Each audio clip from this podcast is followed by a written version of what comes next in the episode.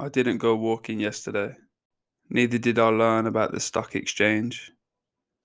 The only time I ventured outside was to spend an eternity in Morrison's. The rest of the day I spent splayed on the couch. We watched the Bourne Identity, which was better than I remembered and expected. The Germanic architecture and snowy streets reminded me of living in Oslo. The influence Matt Damon's Jason Bourne had on Daniel Craig's James Bond is evident in every fight scene and every walk-in chase. We also watched two episodes of an American drama called Succession, which I found from it having been written by at least one of the creators of Peep Show, the greatest British comedy of all time.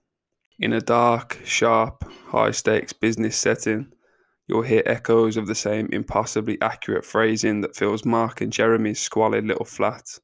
Words are just complicated airflow, for instance. And all that sandwiched between two hour-long sessions liberating the remaining settlements on Just Cause three.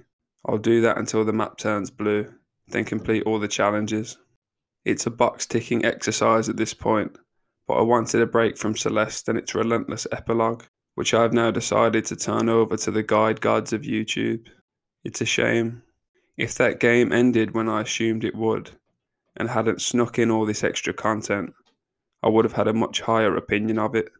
The Marston epilogue in Red Dead Redemption two, for example, when a game goes past the point of enjoyment, and even it seems to chug along, waiting for the end. That's why I hold games like Limbo and Inside in such high regard. You get less in terms of playing time, but there is never a point in either game when you're trying to hurry it along.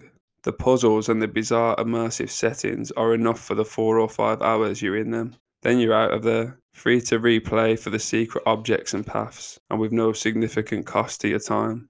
For an unenthused, underskilled platformer enthusiast like myself, Playdead nailed it.